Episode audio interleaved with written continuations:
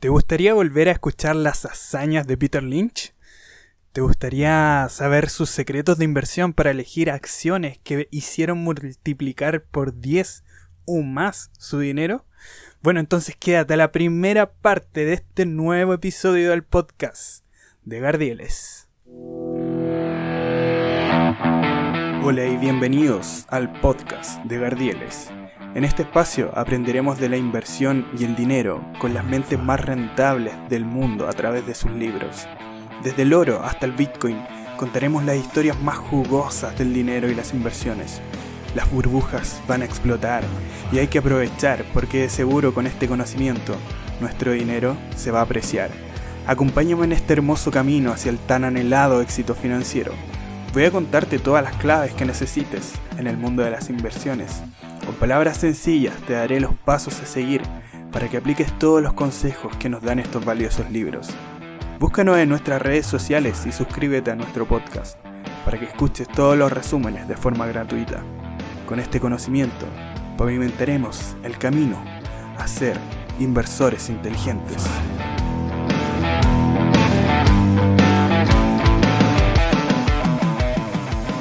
Bueno, gente querida, volvemos a resumir una vez más y perdónenme ustedes la ausencia de este podcast maravilloso.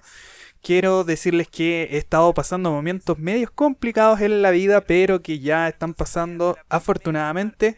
Así que ahora volvemos a resumir después de unas merecidísimas vacaciones del podcast, que han sido como varias, varias semanas que han sucedido de vacaciones. Así que, eh, bueno, eh, ya estamos de vuelta. Hoy en particular quería hablarles un poquitito sobre este libro, pero aparte de lo que está pasando un poquito en la actualidad, si quieres entrar de lleno al conocimiento de este libro, em, mm, dale para adelante, adelante el capítulo, adelante el episodio, porque quería conversar un poquito sobre lo que pasó ayer. Estamos grabando este episodio el día jueves 18 de marzo de 2021 y ayer miércoles Em, resulta que hubo conferencia de la Fed en donde Jerome Powell, mi compañero Jerome Powell, estuvo conversando y dijo que nada iba a pasar. Tal como la canción de reggaetón, como nada va a pasar. Ok, no canto bien.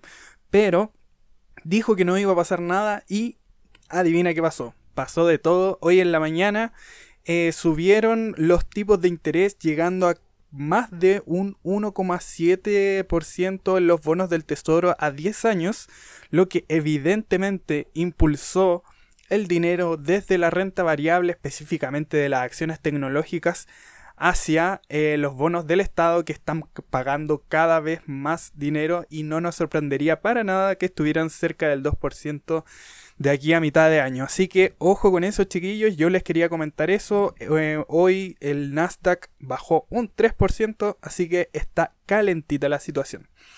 Ok, entramos de lleno entonces a eh, este segundo libro que estamos resumiendo en el podcast de eh, este maravilloso genio de las inversiones llamado Peter Lynch. Tú ya sabes que este tipo ha hecho 30% anualizado mientras estuvo en el fondo de Magellan. Eh, así que em, es un verdadero crack. Eh, anteriormente en este mismo podcast habíamos tenido dos episodios del de, resumen de Batiendo a Wall Street que lo estuve escuchando y estaban ahí nomás. Y en este caso nos viene a contar las aventuras que no nos contó en la primera parte que, o sea, perdón, eh, este es Batiendo Wall Street y en esa primera parte que era un paso por delante de Wall Street, libro que, como ya te comentaba, está resumido y es uno de los más escuchados de este podcast. En esta primera parte, porque dividiremos, dividiremos en dos este libro, para no hacerlo tan agotador, lo primero que nos viene a decir Peter, una vez más, y saliendo a colación con el tema que te estaba tocando al principio sobre Jerome Powell, los bonos del Estado y todo lo demás, nos dice Peter Lynch es que los bonos del gobierno, no importando cuál sea el entorno de mercado, siempre van a ser menos atractivos en términos de rendimiento que las acciones como tal. Lynch nos muestra un estudio comparando los rendimientos medios por década desde los años 20 hasta los años 80 de diferentes activos como el SP500, las acciones de pequeña capitalización, los bonos del tesoro y unos cuantos más. donde se demuestra que las acciones solo han perdido una vez contra el mercado de bonos si tomamos la década completa. O sea, en este estudio se hicieron de la década del 20, del 30, así, etcétera, etcétera, hasta llegar hasta la década del 80 y en solamente una década eh, el patrón se rompió en donde los bonos le ganaron a las acciones. De hecho, nos cuenta que más allá de las ganancias que disfrutaron los bonistas cuando batieron a las acciones, no pueden compensar los avances de las acciones en otra época. Un dato curioso, durante el total de los 64 años analizados en esa tabla, una inversión de 100 mil dólares en bonos gubernamentales de largo plazo tendría un valor de 1,6 millones de dólares. Nada mal, nada mal. Pero mientras que esos mismos 100 mil dólares invertidos en el SP500 valdrían 25,5 millones de dólares. Cabros, vamos a comprar. Principio de Peter. Los hombres que prefieren los bonos no saben lo que se están perdiendo. Y eh, vamos a entrar de lleno en este libro Em, el primer capítulo de este libro es llamado El milagro de Santa Inés. Y aquí, mi compadre Pedro, Peter, en principio nos comparte su visión de cómo se ha ido perdiendo la tradición de la selección de acciones, al igual que el arte de hacer pasteles. Y con esto se refiere a que la mayoría de la gente deja de comprar acciones individuales cuando pierden dinero, cuando típico que perdís plata y como que te asustáis, ¿cierto? Dejan de encontrar placer en, en comprar acciones y eh, deja esa tarea como a los fondos de inversión ya, que lo resuelva este tipo, fondos mutuos, etc.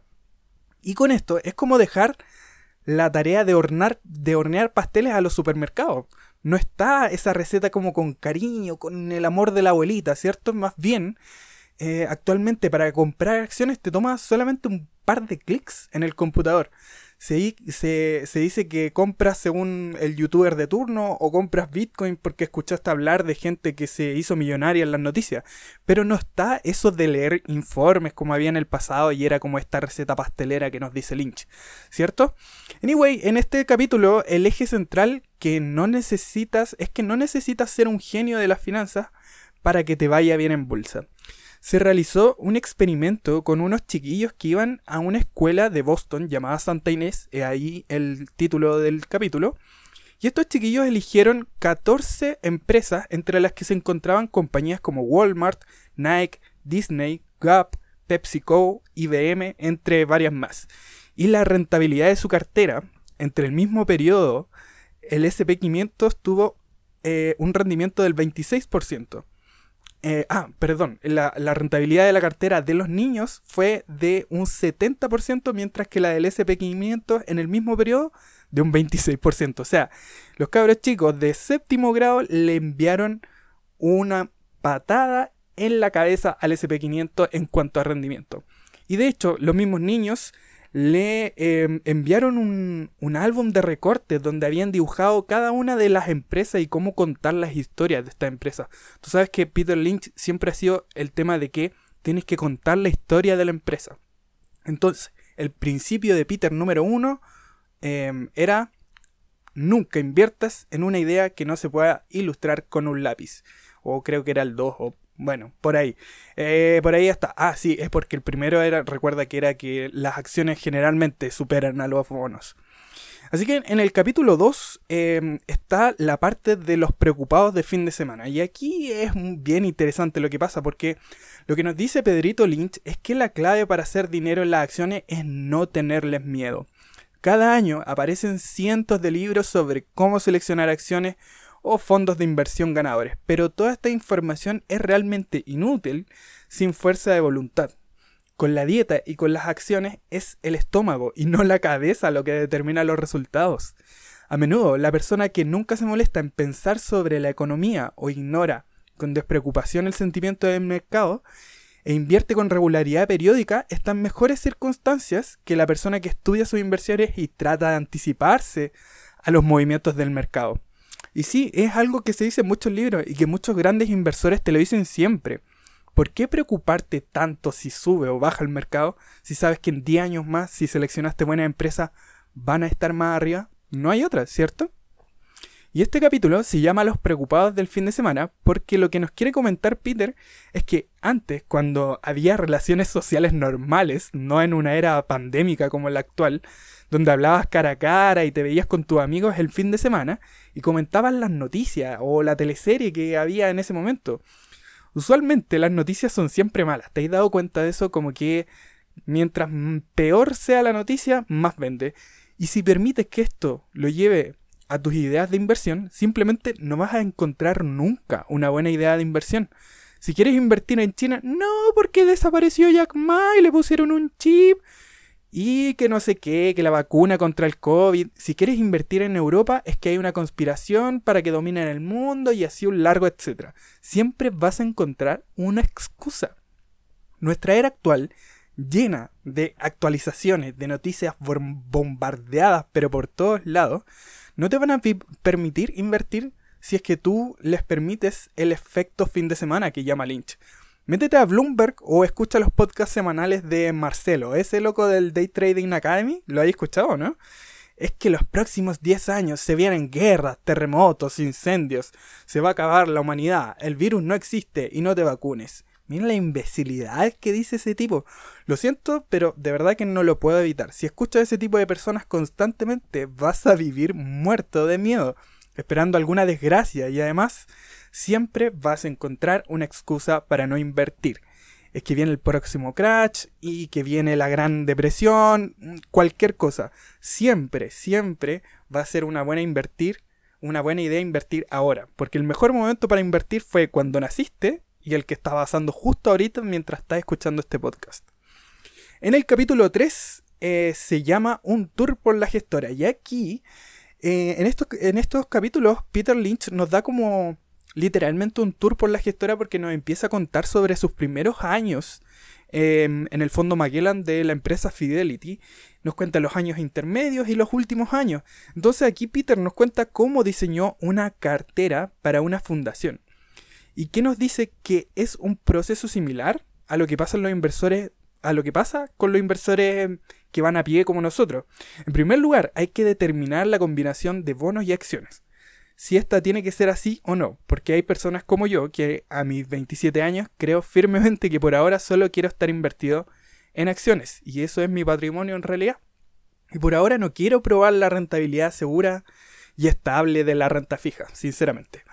Peter Lynch nos dice que ninguna decisión de inversión tiene mayores consecuencias para el futuro patrimonio de una familia que la decisión inicial de crecimiento, lo que vendría a ser la renta variable o acciones frente a ingresos, que vendría a ser la renta fija o bonos. Quizás también podría caer en esta estrategia las acciones de dividendos, puede ser, puede ser. Y aquí, como en casi todos los libros que hemos presentado hasta ahora en el podcast, nos tiran la información en la cara de por qué no es una buena idea ser un bonista o un inversor en bonos. Y claro, una vez más, nos situamos en los diferentes contextos. Recuerda que estos libros se escribieron hace varios años y mientras Peter nos relata esta historia, la renta fija daba una rentabilidad del 7%, algo absolutamente impensado el día de hoy. Muchos bonos de países europeos a día de hoy siguen con una rentabilidad cercana a 0%, literal, te estoy hablando, literal 0%. Y por otro lado tenemos acciones de grandes compañías que se han multiplicado varias veces en estos últimos dos años, como es el caso de Amazon, Google o Apple. Pero aún así, si hubiera elegido a las perdedoras, acciones como Coca-Cola, PepsiCo, Altria, ATT, eh, te ofrecen estas acciones dividiendo sobre el 4%, por lo que no tienes por dónde haber perdido el capital. De hecho, todo lo contrario. Entonces, como que siempre hay mejores acciones, o sea, me refiero a que siempre hay mejores alternativas que los bonos. Eh, en, en, al menos en los conocimientos, pocos conocimientos que tengo hasta ahora, esa es mi conclusión. Así que una, una frase maravillosa de, de este capítulo es que la gente que duerme mejor por las noches porque poseen bonos y no acciones, son susceptibles de despertar desagradables. Qué buena frase te mandaste, Peter. Un bono del tesoro a 30 años que paga un 8% de interés es seguro solo si tenemos 30 años de baja inflación.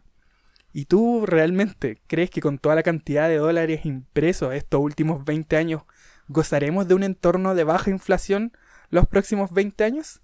Yo lo veo, lo veo al menos improbable.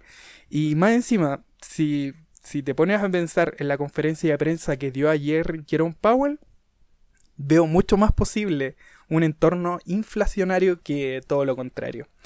Y en este capítulo Lynch también nos habla de los fondos de inversión. Ya tú sabes esa estadística que dice que la mayoría de los fondos lo hace peor que su benchmark o su índice de, referencia o que el mercado, ¿cierto? Si todo esto te parece como que si estuviera hablando en chino, uno de los primeros episodios del podcast es sobre los fondos de inversión. Es de los cortitos, así que te espero hasta que vuelvas. En 3, 2, 1. ¿Ya volviste? Ok, entonces ahora nos adentramos un poco en la clasificación que nos da Peter sobre los diferentes fondos. El primero es el fondo de apreciación de, capital, donde el gestor tiene la libertad absoluta para comprar todo tipo de acciones y no está obligado a adherirse a ninguna filosofía, ni value, ni growth, ni nada. Compras lo que quieres. Y Magellan, el fondo de Peter Lynch, era uno de ellos precisamente. El loco compraba lo que quería. Em, otra cosa sería los fondos de tipo valor o tipo value, donde el gestor invierte en compañías cuyos activos, no sus beneficios presentes, son su capital de atracción. Y esto incluyen generalmente compañías de materias primas, activos inmobiliarios, TV por cable, oleoductos y embotelladoras. Muchas de estas se han endeudado mucho para comprar activos y planean aumentar sus beneficios a medida que las deudas van siendo pagadas. ¿Escucháis el auto que está sonando por allá o no? Creo que parece que están robando. No, no creo.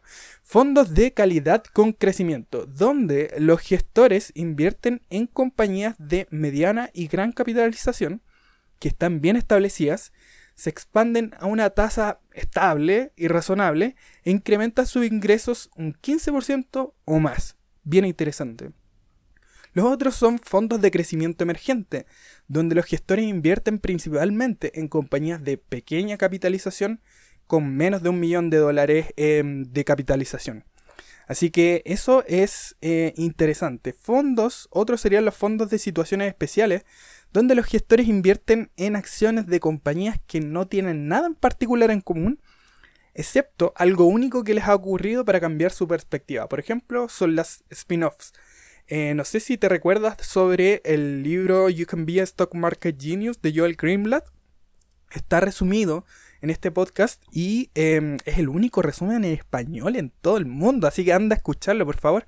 Y ahí habla mucho sobre, hablamos mucho sobre los spin-offs y cómo son estas empresas que sacan una decisión, o sea, que sacan una parte de la empresa a cotizar porque el negocio es mejor, porque tiene, eh, qué sé yo, mejores ratios de beneficio, que tiene mejores perspectivas a futuro.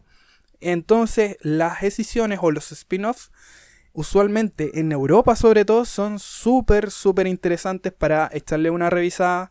Así que te lo dejo ahí como idea de inversión para que estés atento, atenta a ese tema. Ok gente, ahora si tú no has invertido nunca en acciones y tampoco en fondos, una de las cosas que te aconseja este maravilloso ser humano, y me refiero a Peter Lynch, es comprar lo que se llama un equipo de estrellas. Y claro, si compras un poco de todo, va a ser evidente que vas a ganar algo, siempre y cuando las proporciones que compres de cada fondo sean las adecuadas. En su caso, acabó haciendo un experimento donde compró 13 fondos diferentes con diferentes gestores cada uno. Es como un fondo de fondos. Un gestor en valor em, sería uno, eh, un fondo de con un gestor en valor, dos en calidad con, en calidad con crecimiento, dos de situaciones especiales, tres de apreciación de capital, uno de crecimiento en emergentes y uno de aumento de dividendos. Además de tres fondos de obligaciones convertibles, que es otro tipo de fondos que no me voy a poner a hablar de ellos porque es un tema mucho más complejo. Así, por ejemplo, podrías tener una parte en un fondo de crecimiento en emergentes, uno del SP500 para, para crecimiento y calidad, uno del Russell 2000 para crecimiento de emergentes en Estados Unidos, True Value para Value o acciones tipo valor y obvio, él nos dice que compremos su fondo de Magellan. Y claro, ¿cómo no hacer publicidad en su propio libro? Era que no. Cosa interesante es cómo hacer las nuevas aportaciones. Si tiene el capital dividido en seis partes, por ejemplo, o en las que sea, vas a ir agregando nuevo dinero solo en los sectores que lo han hecho peor que el mercado. O sea, por ejemplo, si es que eh, este año los mercados emergentes lo hicieron peor que el SP500, tú vas a ir haciendo tus aportaciones más más grandes en el fondo de mercado emergente. ¿Y qué es lo que pasa ahí? Es que vas a equiparar los pesos de tu, de tu cartera, pero sin vender los fondos. ¿Y por qué no vender? Bueno, muchos brokers, como por ejemplo el que ocupo yo, tienen altas comisiones por compra y venta de las acciones o fondos que esté haciendo. Y muchos de los fondos también te cobran comisiones por rescate. Así que es bien interesante ahí eh, no vender porque ya pierdes. Pero peor aún es el tema de la fiscalidad, que cuando tienes ganancias de capital por venta de acciones, en muchos países te cobrarán impuestos. Así que mucho ojo ahí. Vamos a ver el capítulo 4 que va a retratar los primeros años de la gestión de Magellan a través de nuestro maravilloso Peter Lynch y eh, tras un auge en las acciones luego de la Gran Depresión, en 1966 nadie quería comprar acciones, literalmente nadie. Y para ese año el fondo de Peter Lynch, el Fidelity, de el Fidelity Magellan, era un fondo de 20 millones de dólares. Es pequeñísimo, muy chico. Pero la salida constante de dinero de los reembolsos de los clientes, porque nadie quería comprar acciones. Entonces, imagínate esto, que todo el mundo, todos tus clientes te están pidiendo, oye, devuélveme la plata, voy a retirar la plata del fondo. Lo hicieron cada vez más pequeño y redujeron eh, este fondo a un fondo de 6 millones en 1976. Pequeñísimo, muy chico. Em, eh, Peter Lynch nos cuenta que es difícil pagar la factura electrónica, los salarios, cuando la comisión de gestión es del 0,6% y era muy chica la comisión. Y así, en un esfuerzo por mantener vivo el fondo, la empresa mayor, Fidelity, Em, fusionó el fondo Magellan con un fondo que se llamaba Essex y que tenía 12 millones de dólares. Entonces, em, imagínate que ese fondo, el Essex, en, un momento tenía 100 millones de dólares y quedó completamente reducido a 12 millones. Entonces, cuando Peter tomó el fondo en 1977, tenía dos fondos fusionados en uno, con 18 millones de dólares en activos, que era los 12 que tenía Essex más los 6 originales del Fondo Magellan. Entonces, eh, tenía aparte de eso una pérdida fiscal por amortización de 50 millones de dólares. Un mercado pero horrible en ese momento y un pequeño número de clientes como que están cagadísimos de miedo, o sea, muy, muy temerosos. Además de eso, Fidelity había cerrado Magellan a nuevos compradores. O sea, lindo panorama, bro. Tenía un fondo que estaba en las sombras literalmente porque conservaba solamente a los clientes antiguos y este chiquillo se puso a trabajar. Imagínate que el primer informe que salió a la luz con Lynch a la cabeza del fondo lo tenía con un impresionante 20% arriba, mientras que el Dow Jones ese año perdió un 17% y el SP500 un 9%. Dime si no este tipo es maravilloso. Él explica que en sus cartas anuales tenía que escribir cómo había reducido posiciones de coches, la parte aeroespacial y ferrocarriles y añadió el, al fondo en finanzas, empresas de difusión y entretenimiento. Pero ese no era el punto en realidad. Las empresas que había comprado no tenían nada en común, lo único similar es que todas tenían una buena historia que contar. ¿Te acuerdas del primer libro de Lynch que resumimos en el podcast? Bueno, anda a escucharlo y vuelve. ¿Ya? ¿Volviste? Ya, de nuevo. Donde en ese podcast detallábamos cómo este tipo le encantan las empresas con los nombres más malos, o sea, las oficinas menos atractivas, y compraba absolutamente de todo. Daba lo mismo si estuviera en Irak o en China, lo que le interesaba es que fuese una buena empresa, cotizara a valoraciones atractivas y que tuviera buenas perspectivas para el futuro. En vez de estar siempre a la defensiva, tratando de inventar excusas para vender acciones, siempre estaba la ofensiva buscando nuevas oportunidades de nuevas empresas que el mercado no estuviera viendo. Y así le fue en 1979. Mientras el SP500 subía un 18%, el fondo de Magellan subía un 51%. Una verdadera locura. Y si te acuerdas del libro anterior que estamos resumiendo, que a todo esto lo escuché hoy el, otro día, perdón, y fue algo raro, la calidad del sonido era pésima, un guion malísimo y muy poco entusiasmo para compartir ideas, pero en fin, de algo se tenía que partir en eso. En ese resumen hablábamos de que Peter siempre estaba interesado por conversar con las personas que estuvieran más metidas en la empresa, los que realmente conocían esa empresa. Y este tipo invitaba a almorzar a todos, literalmente a todas las empresas del SP500. Generalmente Estas entrevistas daban un punto de vista muy diferente al que tenía Wall Street y por otro lado siempre terminaba preguntando, ¿cuál de sus competidores es el que más respeta? Muy interesante. Ahí tenía otra empresa a analizar, daba una vuelta completa al sector y por lo demás casi siempre terminaba comprando acciones de otra compañía y no de la original que estaba estudiando. En el capítulo 5 del libro da detalles de su rutina diaria en los años intermedios del Magellan. Este tipo se iba al trabajo a las 6,5 minutos de la mañana con unos amigos en, un, en el auto y llegaba a las oficinas de Fidelity a las 6.45. Y claro, como te podrás imaginar, lo único que hacía era producir y producir conocimiento de las nuevas compañías o compras que estaban por hacer en el fondo. Nos dice que una de las claves para eh, una inversión exitosa es focalizarse en las compañías, en lo que es la empresa, no en las acciones ni en su precio. Voy a repetirte eso, en lo que es la empresa, no en las acciones ni en su precio. Y en este capítulo también cuenta cómo su equipo de analistas fue creciendo enormemente y que no era como en la mayoría de los fondos donde el gestor recogía las ideas de los analistas y después los culpaba a ellos. Decía, no, si tú tenés la culpa de que me tiraste esta empresa. No. En general, si los valores iban mal, más bien les daba toda la responsabilidad a ellos de su análisis. ¿Qué es lo que pasaba? Es que este tipo delegaba las situaciones.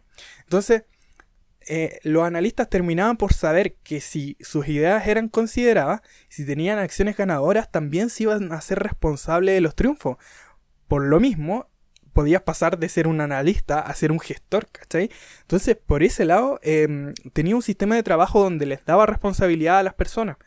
Desde ese punto de vista y de todos los libros que se han leído y todo lo demás, es bien interesante hacer ese punto de delegar al otro y tomar que el otro tome esa responsabilidad para que pueda sacar el máximo potencial posible. Por otra parte, entre tanta gente tenía que seleccionar la idea semanalmente, por lo que hacía asambleas en donde los analistas tenían 90 segundos para contar la historia de la compañía y por qué esa compañía representaba una buena inversión. Nos cuesta también que para 1981 ya se había vuelto un inversor más paciente y esto en parte también era porque los partícipes del fondo se volvieron más pacientes. ¿Te acuerdas que al principio ellos querían solamente retirar el dinero? No tenía que estar vendiendo ahora cada rato constantemente las acciones para entregarle liquidez a sus clientes, por lo que sus principales posiciones pudieron estar por más tiempo ahí dando retornos. Y una de las cosas que nos dice es la famosa regla del 72. ¿La conoces tú? Sirve para determinar cómo de rápido em, crecerá tu dinero. Tomas el rendimiento anual de cualquier inversión, expresada en porcentaje, y la divides por 72. ¿Sabías ese truco, no? Ese resultado es el número de años que te llevará doblar tu dinero. Por ejemplo, con una rentabilidad del 25%, tu dinero se dobla en menos de 3 años. Y con una rentabilidad del 15% se dobla en menos de 5 años. Bien interesante esa situación. Así que, eh, por lo mismo, aprendió que en ese momento las compañías minoristas y de restaurantes en Estados Unidos no solo crecían tan rápido como las tecnológicas, sino que en general eran menos arriesgadas. Porque una compañía tecnológica puede perder la mitad de su valor de la noche a la mañana cuando tu rival lance un mejor producto. Mientras que mm, una cadena de donuts, por ejemplo, no va a perder su negocio cuando alguien abra otra cadena de donuts. Probablemente va a llevar mucho más años que un competidor llegue y cuando eso pase los inversores mm, generalmente pueden ver venir estas situaciones. Así que no es tan fácil eh, ganarle a Dunkin' Donuts por si estás teniendo esa idea. Y de entre todas sus posiciones, Lynch se dio cuenta que las principales tenían algo en común. Y aquí estoy diciéndote de nuevo, sólidos balances financieros, perspectivas favorables a futuro, pero que la mayoría de los gestores no estaban ni ahí con analizarla, porque están buscando minimizar los riesgos. Ellos quieren en compañías estables, aburridas, como IBM. Para 1982 había catástrofe en los mercados y los bonos del tesoro a 10 años estaban pagando entre un 13 y un 14%. Una verdadera locura en un entorno de hiperinflación en aquel momento eh, de casi un 9% de inflación. Entonces, bajo ese contexto, Peter compró bonos gubernamentales. Entonces, uno de los principios Lynch cuando los rendimientos del bono gubernamentales exceden a la rentabilidad por dividendo del SP500 por un 6% más, vende tus acciones y compra bonos. Cómprale y dale plata al tío Sam. Pero como era evidente, este entorno de mercado que describe Peter no podía seguir durando para siempre. Por lo que él pensó, ¿qué pasa si todo esto se va al carajo? ¿Qué pasa si la economía mundial colapsa? El resultado es el mismo, no va a ser diferente si tienes dólares o acciones, ninguno te va a servir. ¿Y qué pasa si no hay un desastre y no queda tal la cagada como generalmente sucede en las inversiones? Claro, en este caso preferiría tener acciones. Y es ahí donde se dio cuenta de Chrysler, la acción de automóviles, competidora de Ford en aquel entonces, que actualmente está fusionada con Fiat y que en ese momento cotizaba a 2 dólares y el mercado decía que se iba a ir a bancarrota. Pero, ¿qué pasaba en realidad? La ayuda del gobierno, más los mil millones de dólares que tenía en tesorería, hacían prácticamente imposible ese escenario en 2 a 3 años. O sea que esa empresa no iba a quebrar. Esa acción dobló su precio en 8 meses. Y por otro lado, luego de una entrevista en televisión, en aquellos años donde se veía televisión, Magellan pasó de tener 100 millones, el fondo de Peter Lynch, a tener 1000 millones bajo gestión. Y en el capítulo 6 de los años, eh, últimos años a cargo de la gestión de Magellan, con la cantidad de dinero que poseía el fondo, que eran más o menos 1.600 millones de dólares, Peter comenzó a mantener sus posiciones y comprar más y más compañías, o sea, pudo mantener sus posiciones durante más tiempo. Pero estas no eran cualquier compañía las que seguía comprando, generalmente eran pequeñas compañías que estaban fuera del radar de Wall Street. Y junto con lo grande del fondo, comenzaron a aparecer rumores de que era imposible que el fondo batiera al mercado, porque tenía más de 900 acciones en cartera. Imagínate, 900 acciones, ¿cómo manejáis esa cantidad de acciones? Por lo que el mismo fondo era la media del mercado. Pero aquí aparece el principio Lynch nuevamente. No todas las acciones ordinarias son igual de ordinarias. Porque si tienes mil acciones en un fondo, no necesariamente se van a comportar como lo haga el mercado. Eso tiene mucho que ver con qué acciones tendrás y cuál es el peso de cada una. Porque si bien en 1983 el fondo Magellan tenía 900 acciones, de ellas, de esas 900 acciones, 700 representaban menos del 10% de los activos totales del fondo.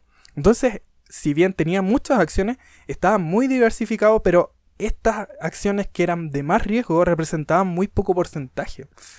Y en el último día de oficina de Peter Lynch en el fondo Magellan de Fidelity tenía bajo su administración nada más y nada menos que 14 mil millones de dólares en activos, de los cuales un 10% era de liquidez, cosa que aprendió a tener cuando el mercado tuvo su gran caída en 1981, nos dice Lynch, nunca salga sin liquidez desde casa.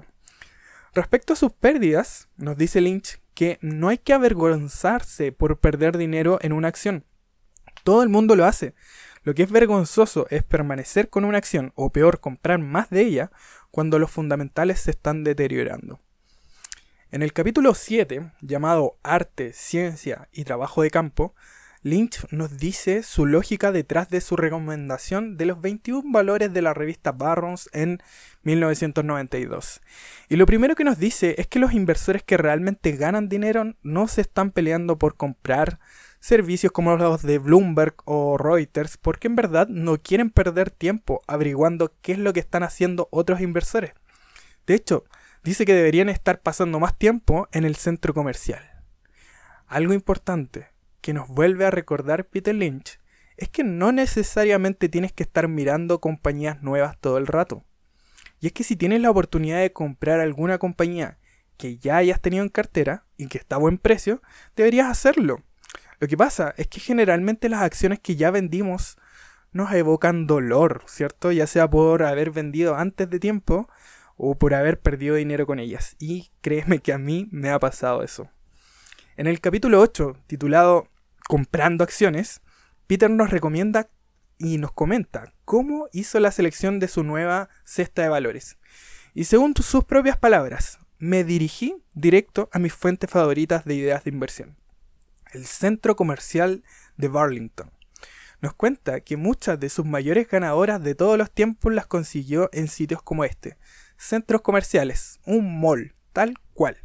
Una inversión de 10 mil dólares hecha en 1986 en cada uno de los cuatro populares comercios minoristas de, estos, de esos tiempos en Gringolandia, como lo eran Home Depot, The Limited, Gap y Walmart, y eh, mantenía esas cuatro acciones durante cinco años, esos 10 mil dólares se hubieran convertido en 500 mil dólares a finales de 1991. Nada mal, bro. Y aquí es donde uno comienza a pensar, ¿todavía existirán estas oportunidades? Sí, como que uno empieza y dice, claro, estos son gringos, en otro entorno de mercado, en los años 80, en los 90. Pero mira, en mi, en mi país, tú te preguntas, ¿habrá empresas como esa? Bueno, creo que quizás actualmente habría que hacer algo híbrido entre lo que vemos en los centros comerciales, lo que vemos en redes sociales, lo que seguimos viendo en la calle. Por ejemplo, algo que me ha sorprendido mucho últimamente, y aquí me voy a meter en cosas muy personales, es la cantidad increíble de Kia Morning que hay en la calle. ¿Tú conoces el Kia Morning, ese modelo tan vendido? Pero hay muchísimos. De hecho, me comenzó a interesar porque estaba viendo la posibilidad de comprarme un auto hace un tiempo atrás. Y me di cuenta que la gran mayoría de mis amigos que estaba pensando en comprarse un auto, este en particular era uno de los que siempre estaban en su lista mental. Otros eran también parte de la familia Kia, como el Kia Rio 5 y bla. Entonces, tengo un conocido que trabaja vendiendo autos y me dijo que este modelo en particular era por lejos de los más vendidos y por lo mismo era que la marca había subido sus precios. Kia es una compañía surcoreana. Es controlada por Hyundai que posee el 33,8% de su negocio. Hyundai, por otra parte, cotiza en Surcorea bajo el ticker A005380 en la bolsa de Hong Kong y, eh, perdón, en la bolsa de Surcorea y tiene una capitalización bursátil de 48 billones de wones. Ojo, esto no es un, un insulto para los chilenos, es la moneda surcoreana, un won. Cotiza a 10 veces beneficio, ha doblado su EBITDA desde 2018 y ha cuadruplicado sus beneficios por acción desde 2018. Ojo a la, a la deuda que tiene, eso sí. Pero eso, ya. ¿Y qué acabo de decir? En un minuto te acabo de contar una pequeña historia de una compañía que se podría aplicar a una idea de inversión cualquiera. Porque eso es lo que pasó. Te acabo de contar una pequeña historia al estilo Lynch, dándote ciertos datos de una compañía que yo miré eh, literalmente en la calle.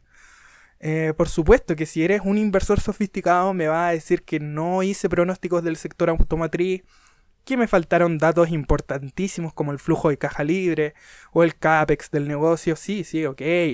Pero ahora solo estamos dando una pincelada porque lo que queremos es crear nuestra watchlist y tener una buena watchlist va a terminar porque tengas buenas inversiones. Recuerda que la watchlist es esta que eh, tú estás revisando constantemente en tu celular o en la plataforma que quieras. Tu cesta de posibles adquisiciones tendrá solo de lo bueno y de eso es lo que deberías preocuparte si eres un inversor, caballero, señorita. Y sí, es que cuando te vas a dar un paseo por el centro de tu ciudad más cercana o cuando ves tus redes sociales, puedes ver los teléfonos que está usando la gente, las cosas que está comprando existe esa costumbre de mostrar todo en las redes sociales. ¿Te has dado cuenta? Que la gente como dice, oye, mira, me compré este gorro nuevo. Oye, mira, me compré este auto nuevo. Y otro ejemplo que te puedo dar es que el otro día fui a un mall y quedé pero sorprendidísimo con los productos de Xiaomi. Compañía china que seguro que ya conoces y que has visto en videos de topes de gama o esos españoles que dan recomendaciones de compra de teléfonos, ¿cierto? Entonces, otro de los principios de Lynch es si te gusta la tienda, lo más probable es que te encante la acción. Así que, ojo ahí, yo me voy a poner a estudiar a esta compañía Xiaomi porque la verdad es que me gustó mucho su tienda.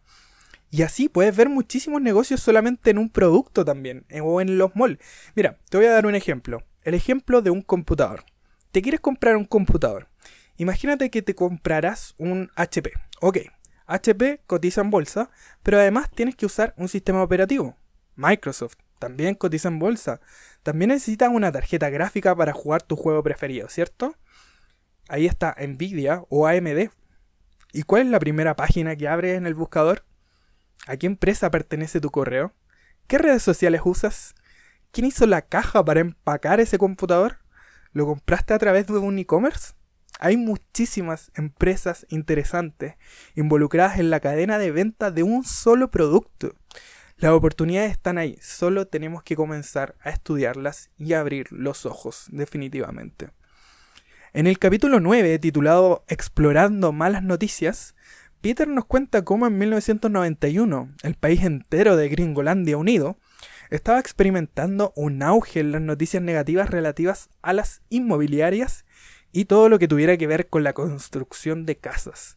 Por lo que él, como te imaginarás, comenzó a ver si es que realmente esos datos que salían en los televisores y en los periódicos de Wall Street, en los periódicos de Wall Street, perdón, eran tan ciertos como decían.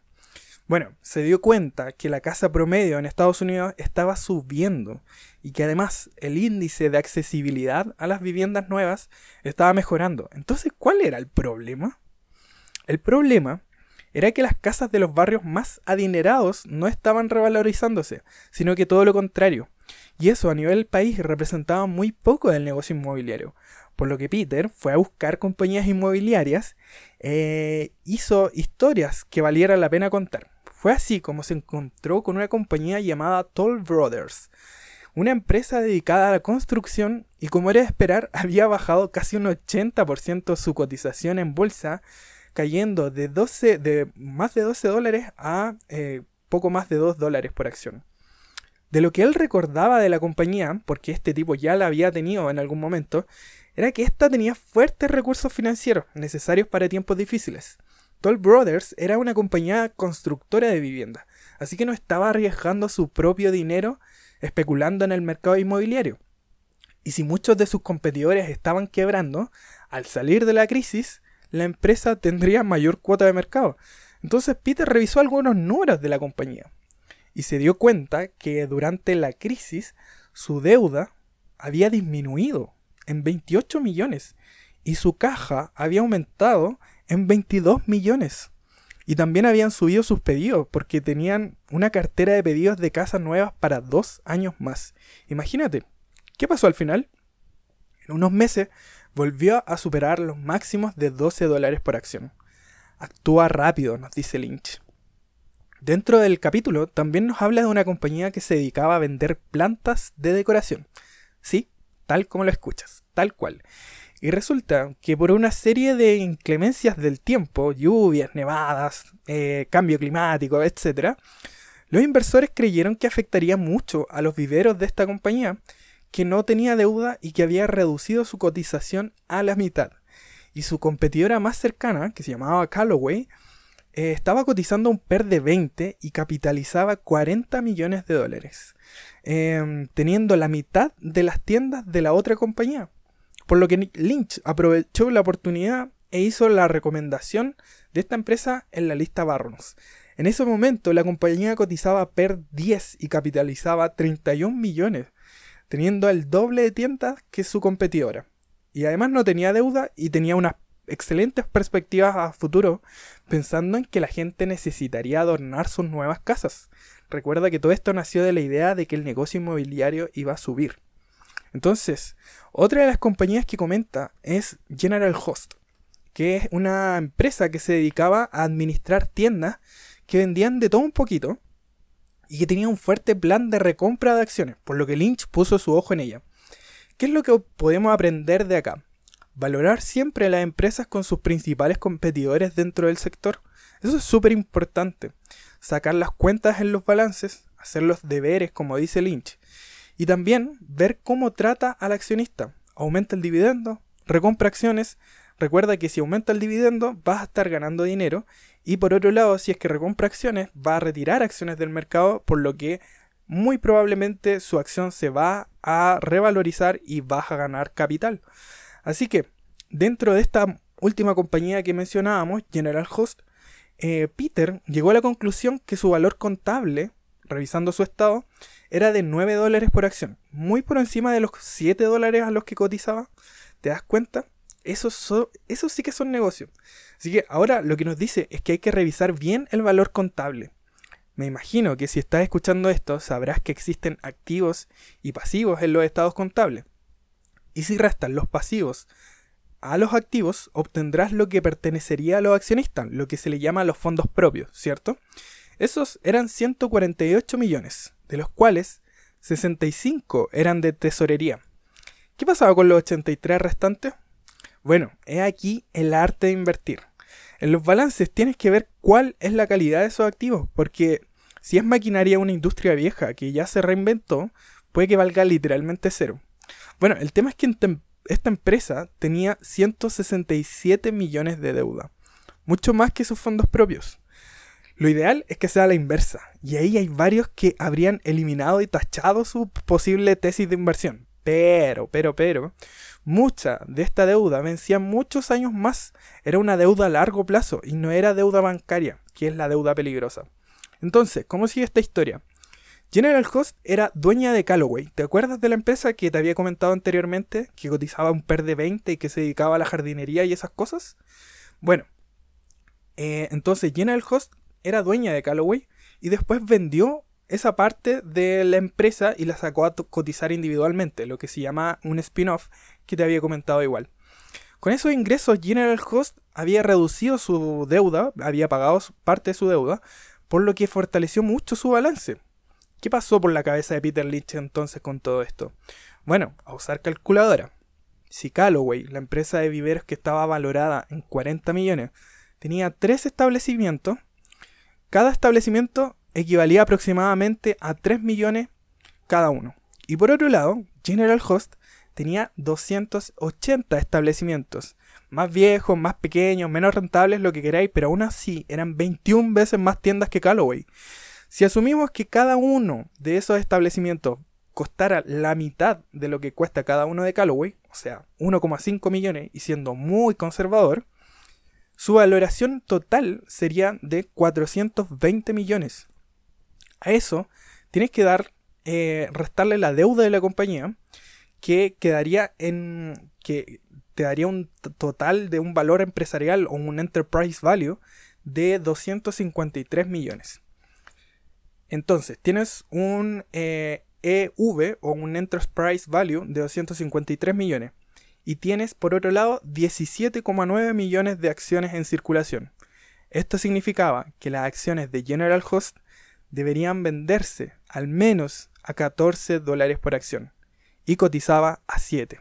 Claramente la empresa estaba infravalorada. Y así es como puedes de alguna forma comenzar a valorar las empresas. Recuerda siempre ver bien los balances de cada empresa y cotizar peras con peras y manzanas con manzanas. Eso ha sido todo por hoy. Aquí, estimada gente preciosa, hemos terminado el episodio de hoy. Espero que te haya sido de utilidad. Y si fue así, porfa que no se te olvide dar una valoración en Apple Podcast, seguirme en Spotify y en el Instagram arroba gardieles.